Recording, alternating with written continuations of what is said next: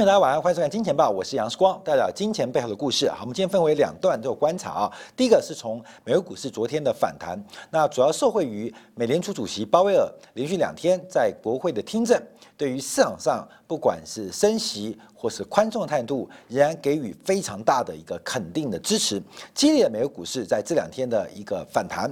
那同时，道琼指数则是在这个工业股，还有包括周期股。还有银行股的带动之下，出现了一个创新高的表现，形成了成长股走弱、周期股转强的一个转换风格的格局。我们要特别做观察。那稍后我们第二段要特别针对油价来进行进一步的追踪。从整个最近，包括了美国即将公布，在过去几年，在之前刺杀。跟这个分分尸啊，这个呃，沙特阿拉伯记者的这个事件呢，谁是主谋？另外，包括布兰特原油要准备把纽约西德州原油纳入一篮子的价格的权重当中，这背后什么样含义？还有包括最新原油的期权市场进行观察。我们从第一段先做掌握啊，先从这个市场上的反应做关注。当然，这个市场上。周期股是不断的走高，包括了银行股也算个周期，包括了工业股也算周期。所以，我们看到这个银行股的带动之下，这几天啊，特别假如我们用银行指数，已经是带动美国股市，尤其是道琼指数能够创高的最重要的一个力量。另外，原物料股包括了石油股。包括了石化族群，包括工业股，也分别的来进行新高的不断的一个摸索。好，那另外我们关注的倒是这边做比较就很明显的，就是周期性股票跟这个价值型股票的轮动，使得成长股出现了一个抛售的变化。所以，我们看到这几天啊，这个动能因子也开始转向。对于这个传统的周期股进行一个变化，那对于科技股更为不利的，还有包括就是像 GameStop 啊，Reddit 又来了。GameStop 在昨天大涨之后，在今天包括在亚洲、在德国盘开盘之后，都出现倍数的暴涨。那上一次我们知道，在这个 Reddit 就是散户逼空避险基金的过程当中，科技股。分别见到了一个高点跟转弱。第一个是资金的板块转移，那从大型科技股资金流出，转向了小型而投机的逼空个股，所以这个变化也是做我们掌握的。那指标当然除了加密货币之外，还有特斯拉。那最近我们看牛市女王啊，就是 L K 啊，这个 L K K 啊，最近是整个在美国的避险基金在机构当中是。最备受关注的啊，备受关注的这个木头姐，木头姐啊，基本上它主要基金总规模是两百七十亿美金，因为它大规模的压注于新科技啊，这个新科技。啊，还不是什么亚马逊的大数据啊，压住的是包括加密货币，还有包括特斯拉。那最近啊，其实这个 LKK 啊，受到投资人大举的赎回压力，受到美国科技股的下跌，所有科技股的基金都在被赎回。那昨天公布啊，LKK 是逆势的大幅加码了特斯拉，试图挽回投资人的信心。那特斯拉的股价在礼拜二的时候已经跌破。自去年十二月二十一号以来，纳入标普五百成为权重，所有的涨幅在昨天全部吐出，全部吐回，也就是这个呃消息啊，见到呃这个呃见报，就是利多出尽的时刻。当特斯拉纳入了标普五百的全值当中，有非常多的被动型基金被迫啊被动的进场，那这个高点。那目前为止，包括十二月二十一号的起涨点，都已经在昨天全面做跌破。所以昨天啊，这个 ARKK 大举加码特斯拉，的确刺激了特斯拉的股价。可是 ARKK 的一个基金跟净值，还有市场的价格，却是仍然。呃，预震乏力是继续走低的，所以要关注啊，这个科技股目前被夹杀的局面会有什么样发展？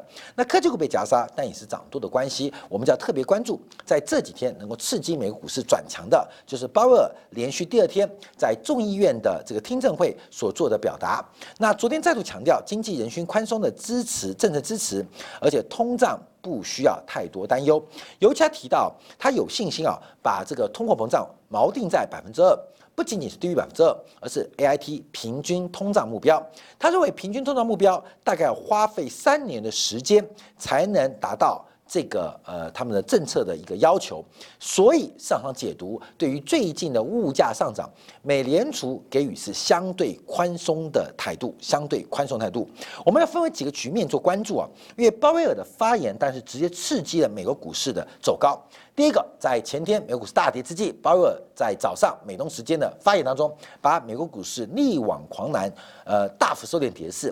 昨天早盘，美国股市再度走弱，也是鲍威尔的讲话刺激了美国股市发展。好，关面我们这边要先提到这个美国的利率，或最近我们讨论的市场值利率到底有什么意义？这个实市场上的利率啊，尤其是呃无风险的这个美国国债啊。呃，其实各国的十年期无风险国债，呃，国国债，基本上都视为无风险利率，作为资产价格的定锚。这个利率它其实叫折现率的概念，折现率的概念。那折现率代表是未来现金流经过折现率的换算之后，现在的估值。我在这个呃大学的时候啊，这个呃在广州中央大学嘛，我们有上个不动产课啊。那当然，我们从台湾呃去大陆念书，因为两岸的这个房地产的所有权跟使用权的机制不同，台湾是永久所有权，那大陆是只有呃这个三十五十七十年的使用权。所以我当时啊，因为大学生嘛，就会请教我们不动产的老师啊，就说这个有什么差别？香港是九百九九年。中国按照商业、工业、住宅用地有不同的年限，台湾是永久的所有权。难道台湾的永久所有权就一定会比香港或大陆地区的地价来的贵吗？这是怎么算的？当时啊，其实不动产的课就告诉我们，其实所有房地产的价格都来自于长期现金流量的折现。这个长期现流现金流量，我们可以用租金来做换算，也可以把土地或房屋的生产力来进行。价格或货币化，那价格或货币化之后，也是透过折现率来进行折现的估算。所以这个结论啊，其实不管是永久的使用权、永久的所有权，还是九百九十九年的使用权，像香港，还是大陆三十五十七十年的使用权，后面其实啊，只要你把它折现回来，其实在当期就是现在的价格其实一样，其实一样。所以七十年也好，九百九十九年也好。或是永远的这个所有权也好，其实从金融市场我们看价格，以房地产的房价或地价，其实意义是一样，纯粹是取决于生产力，呃，狭义可以叫做租金呐，啊，这个租金叫现金流嘛，那也可以把生产力货币化，再配合折现率，就会出现房价或地价。这个房价地价是理论上是这样来的，所以房地产到底有永久所有权？还是只有九百九九年，还是走七十年？其实，在金融或在专业当中是没有差别的，代表是没有差别的。为什么？因为未来从今天开始的第七十一年，就是七十年后的那一块钱，过没有？你觉得现在值多少钱？过没有？这个很简单嘛，就是思远方值多少钱？过没有？我跟你借，跟你借，我还你一个七十年后的一个承诺，你会觉得这个承诺离我太遥远了？哎，这折现概念哦。越远的承诺，有一天我会回来娶你，啊，这个是无限期的。我十年后会回来找你，啊，陈奕迅的十年，啊，十年之后，啊，十年之后已经唱了十五年了。那我们看到这个十年之后的十五年之后，啊，唱十年之后的十五年之后，其实人事全非。那十年之后的承诺值多少钱？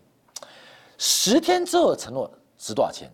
十秒钟之后的承诺值多少钱？后面我们常常会下赌注嘛，哎，朋友之间啊，或是在沟通中，为什么我们相信十秒后的承诺？我们不相信十年之后的承诺，我们更不相信未来有一天，哎，这有折现的概念哦，后面有这折现概念哦，所以越接近当期，越接近现在，越有价值，这个承诺越受肯定，越被接受，越远的承诺，有一天我会娶你。十年之后我会去找你，为什么这种承诺不相信或没有价值？越折现率的概念，好，后面我们用我们实物当中，其实折现的概念在我们身身边中常出现，所以我们相信现在的面包，我们有时候不相信远远方的诗与爱情啊？为什么？就是因为折现率的概念。所以市场值率的走高代表什么意思？折现率的概念。关键在零利率的环境当中，我们可以很简单。譬如把台积电、把贵州茅台每年透过它市场领先的地位所赚到的股利或现金流来进行推算。啊，我今天买台积电它每年啊，大家可以可以帮我赚每每股三十块钱啊，那算二十年好了，反正呃利率零嘛，所以二十年，所以我们就二十乘以三十就是六百块，甚至我们可以更长期三十年啊，每年赚三十块，三十年九百块，所以六百块现在低了。好，关键那是折现率为理由哦，就是十秒钟的承诺跟十年后的承诺跟有一天它意义价值是等值的，因为折现率趋近于零，就是零利率时代。可是当折现率变高，折现率变高，我们不能说是呃这个说谎啊，而是信用度啊，这个远期跟现界变化所改变，就变折现率。假如一旦变高，越来越高，五十年后、四十年后、二十八年之后所做的任何的价值，到现在意义就变低了。啊，光明，你懂意思了吗？所以折现率在资产价格的计算当中，不管在房地产或是股票资产，任何具有现金流或生产力的资产当中，折现的概念就会在这边发生。我希望各位听得懂。所以为什么市场值利率走高会引发科技股大跌？因为科技股他们是创新，他们是大胆的突破，而对于未来是未知的，所以他们更多的是市场给的高度的信心。跟市盈率，那折现率的改变，就算有一天，有一天啊，有一天你会功功成名就，可是我已经成为昨日黄花啊，我已经这个变老了，你明懂意思吗？所以透过折现率的概念，为什么对于成长股的伤害会那么大？最近股价受到直率影响，债券大跌，利率走高，为什么影响那么大？折现的概念是非常非常重要的。好，我们第一个提到折现率，就是把未来现金流进行现在价格或现在价值的换算的桥梁啊。折现率就是这个桥梁，就是未来每一期啊每一期的这个累积，通过折现每一期累的折现。累积成当期的估值啊，当期的估值，所以我们要观察哈，这个第一个重点，折现率，我们就要聊这个问题，就聊成长股跟周期股的变化。好，所以我们看到啊，第一个折现率，我们这边解释喽，我们都摆到后面再来讲。那折现率会被什么影响？会被通货膨胀影响。那通货膨胀会影响什么？会影响官方利率。那官方利率又会影响到市场利率的长期宏观环境。所以现在这三个关系，好，第一个官方态度。通货膨胀是客观存在，市场利率是客观交易出来，它们三者关系应该是紧密相关。这个紧密相关可能会有时间落差，也可能会有一些价格的价差啊，不管是垂直或横向，不管用时间做观察，还是从价格做观察，它都会有落差。有时候是慢一点，有时快一点，有时候大一点，有时候会少一点。可是现在观察就是央行跟市场沟通。出现问题，好，我们稍后就要开始解释啊，这个几个变化。从整个西方国家目前央行政策跟市场出现脱钩，就是出现了失控、失控的变化。我们的小编下了一个失策啊，失策跟失控。我们要知道啊，从一九八三年以后，美联储的利率长期是越来越低的。一九八三年的利率长期是越来越低的，中间有几度。调高利率，但每一次美联储调高利率都不是因为通货膨胀，我指的是一九八三年以后，哦都是因为资产价格狂热跟泡沫。但每一次降息都是因为没有通货膨胀。我再强调，从一九八三年以来，全球利率是越走越低的，偶尔出现反弹或回升，但每一次反弹回升，在官方的主导之下，都是因为。资产市场、资本市场的狂热跟泡沫，每一次的降息才是因为通货紧缩，没有通货膨胀的关系。所以这个鲍威尔讲话，他到底是失控还是失策，还是从他提到的在掌握之中？我们让市场说了算。我们先从小的看到大的，从纽西兰央行做观察啊，关于纽西兰央行，因为纽西兰、澳纽、澳纽，他们基本上货币政策受到他们的呃地缘政治关系跟贸易品类的呃项目的关系啊，是非常非常连同。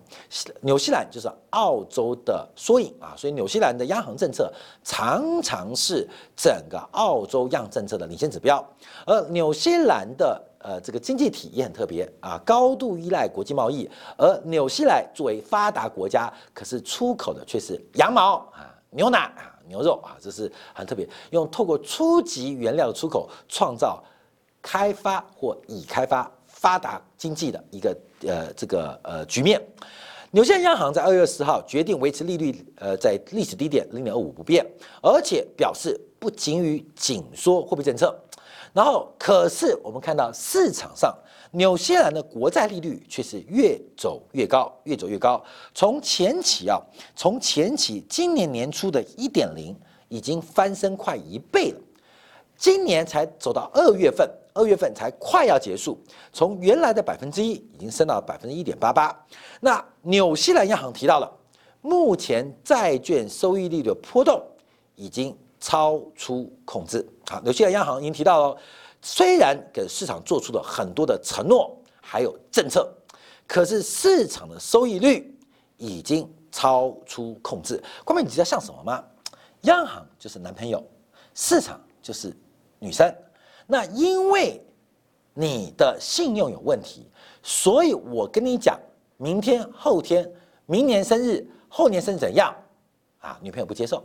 你告诉我明天怎么样？马上就要放假了，你告诉我你要不要带我去看春暖花开，看樱花啊？看看这个呃盛开的花。明年生日要做什么？我不相信。后年生日我不相信。你说你忙，我不相信。你不要说明年生日陪我，我不要。我要你这个礼拜六、礼拜天陪我。哥们，你懂意思了吗？所以市场的利率就快速偏高。这个利率啊，就是折现概念。哥们说，所以女朋友没有耐心哦，宝贝，我今年实在陪不了你，我明年一定陪你啊。这是个折现概念哦，就是对预期盼望。他相信啊，就代表对你的承诺有低的折现率。他不相信，就是七折八扣。你讲的话啊，打七折八扣还不够啊，所以基本上就不相信。关键市场的利率。基本上不相信央行的讲法，不相信讲法。那央行讲什么？央行就跟他的这个呃这个比较闺蜜啊直男就说，跟几个好朋友兄弟说，我女朋友的情绪我控制不了啊，可没懂啊？就市场的。收益率波动已经超出控制，我真的很忙，陪不了他。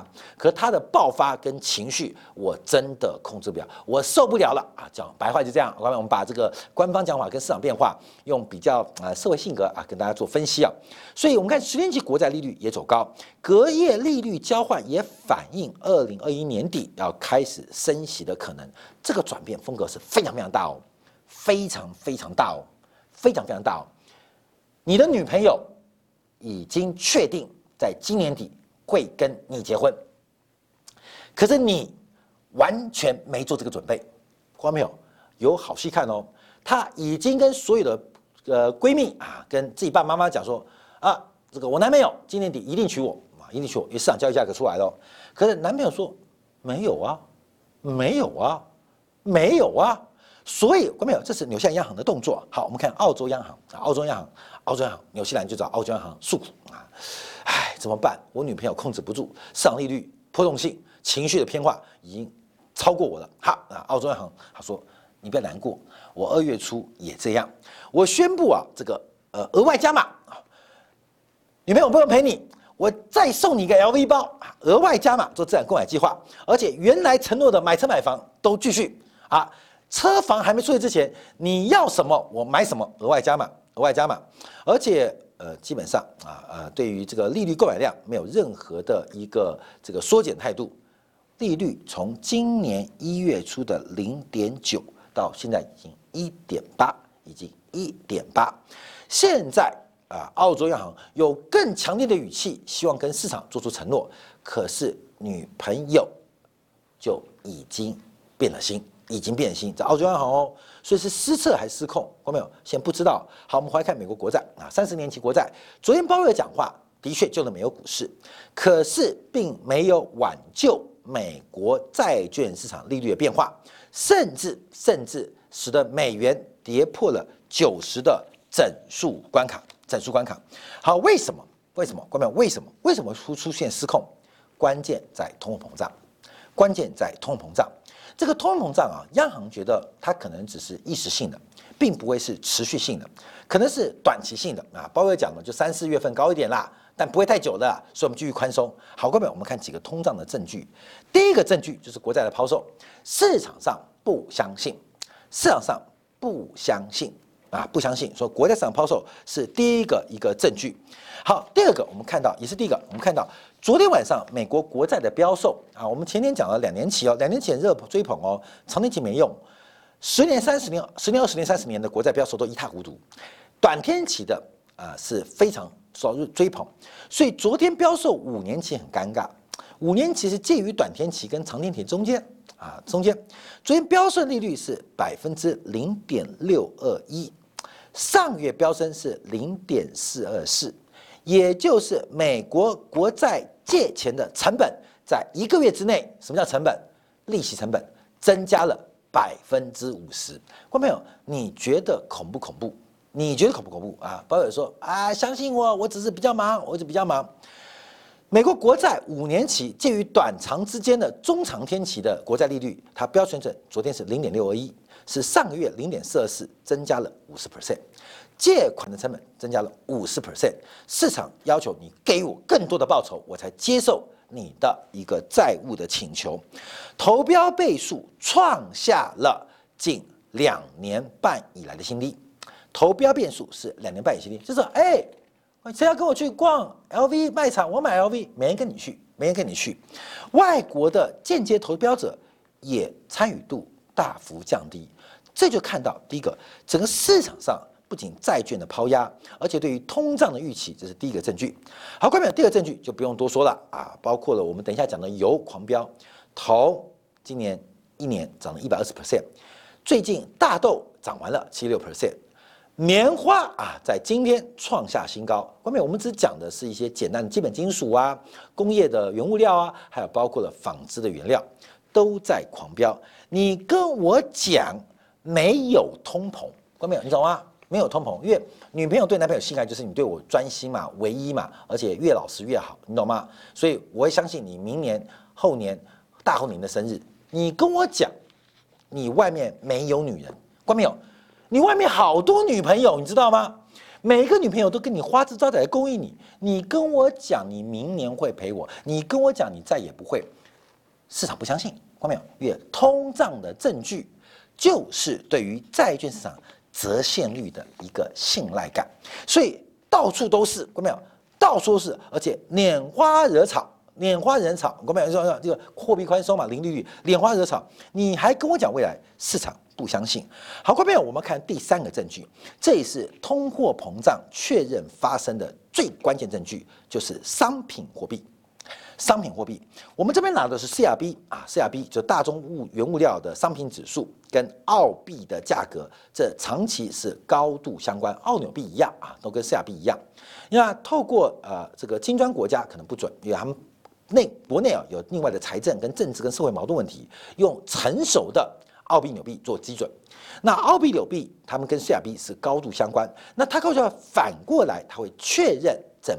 整个商品行情的变化，我们看到澳币在今天创下了近三年新高，尤其零点八是过去澳洲央行对市场的关键的价位，关键的价位啊，关键价位，这个零点八就跟女朋友承诺，我绝对九点钟回家的概念啊，零点八被突破啊，他迟到了啊，他迟到了，所以我们看到这个商品澳币以澳币为例是做出了突破新高，当然纽币。也做出喷出的发展，那这个喷出就回来做出确认，包括对商品市场长期、长周期多头确认，也对于目前通膨胀预期出现长线的变化。